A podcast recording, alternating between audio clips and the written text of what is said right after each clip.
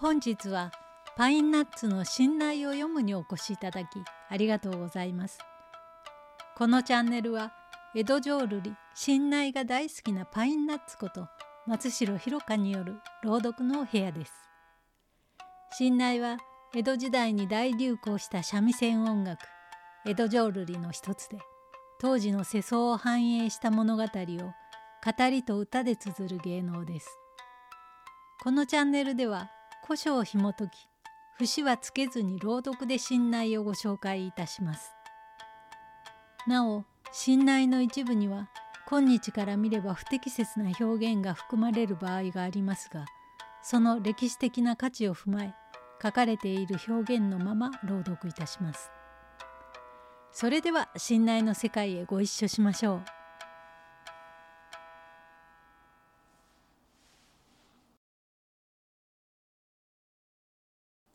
今回は一の谷双葉軍記通称一の谷組打ちの段を2回に分けてお届けいたします。このお話は法暦元年1751年12月に上演された並木宗介作の一の谷双葉軍記須磨の浦組打ちの段を信内に移したものです。通称一の谷と呼ばれていますが古い稽古本には熊谷敦盛と記載があります。都から落ち延びて一ノ谷の戦いに敗れた平の敦盛は須磨の浦から船で逃げようとしますがその海岸で熊谷次郎直実に撃たれてしまいます。城の巻では海岸で繰り広げられる騎馬戦と若者の命を奪うことを躊躇する熊谷が描かれます。どうぞお聞きください。一の谷双葉軍記。組打ちの段城の巻。去るほどに平家の一門皆々船に打ち乗れば御座船も氷船もはるかに右輪を伸びたもう。無冠の太夫敦盛は道にて敵を見失い御座船に馳せつきて父常盛に身の上を告げ知らすことありと妻の磯部へいでられしが船一艘もあらざれば千方波に駒を乗り入れ沖の方へぞ打たせたもう。かかりけるところへ後ろよりおーいおーいと声をかけ駒を早めて追っかけきたり。やあそれへ打たせたもうは平家の大将軍と見立てまつる。正能も敵に後ろを見せたもうか引っ返して勝負あれ。かく申すそれがしは武蔵の国の住人熊谷の次郎直実。剣山戦変えさせたまえ」と扇を上げて差し招き。しばししばしと呼ばったり。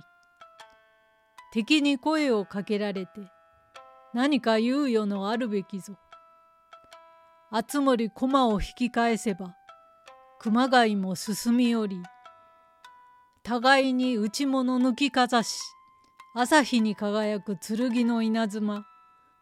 駆け寄せ駆け寄せ蝶蝶蝶蝶の葉返しもろあぶみ駒の足並みかっしかっし。賢は須の裏風に鎧の袖はひらひらひら。群れいる千鳥村千鳥むらむらパッと引く潮に。寄せては帰り。帰りてはまた打ちかくる虚虚実実勝負も果てしあらざれば子は塩らしくと熊谷も立ち投げ捨てて駒を寄せ馬上ながらムンズと組みえいやえいやの声のうち互いにあぶみを踏み外し両馬が相へ同等をつ諏訪屋と見る間に熊谷は敦盛を取って抑え覚悟運極まる上は女を名乗り直実が巧妙誉れを表せたまえ。また根性に何事にても思い残す恩子とあらば必ず達しまいらせん。仰せおかれそうらえ。と年頃に申すにぞ。熱森恩子へ爽やかに「ほほう優しき志。敵ながらあっぱれ言うし各情けある者の負の手にかかりしせんこと正然の面目。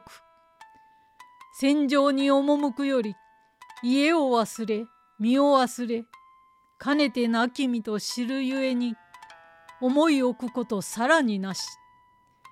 去りながら忘れがたきは父母のご恩。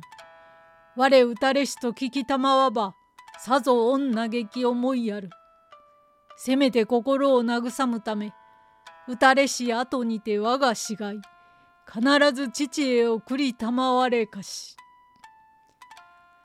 我こそ三義常盛が抜し無冠の太夫厚森と名乗りたまいしいたわしさ。牧石ならぬ熊谷も見る目涙にくれけるが何思いけん引き起こし鎧の塵を打ち払い打ち払い。この君一人助けしとて勝ち戦に負けもせまじ。折伏他に人もなし。ひとまずここを落ちたまえ。ささはようはよう。と言い捨てて立ち別れんとするところへ。後ろの山より武者どころあまたの軍病やあやあ熊谷。平家型の大将を組み敷きながら助けるは双心に紛れなし。キャツめ共に逃すな」と声声に罵るにぞ。熊谷ははっとばかり。いかがはせんと黙念たり。熱森教しとやかに。とても逃れぬ平家の運命。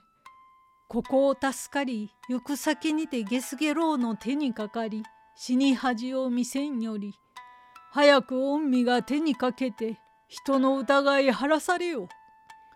と西に向かいて手を合わせ御目を閉じて待ちたまえばいたわしながら熊谷は御後ろに立ち回り御田の利権と心に照明を振り上げは上げながら玉のようなる御装い情けなや無残やと。胸に張り裂く気遅れに立ち振り上げしても弱り。思いにかきくれ打ちかねて嘆きに時も移るにぞ。新内一の谷城の巻をお届けいたしました。いかがでしたでしょうか？下の巻では騎馬戦で勝利した熊谷が敦森の首をはねた後敦森の妻玉織姫が登場いたします。どうぞお楽しみに。おやかましゅうございました。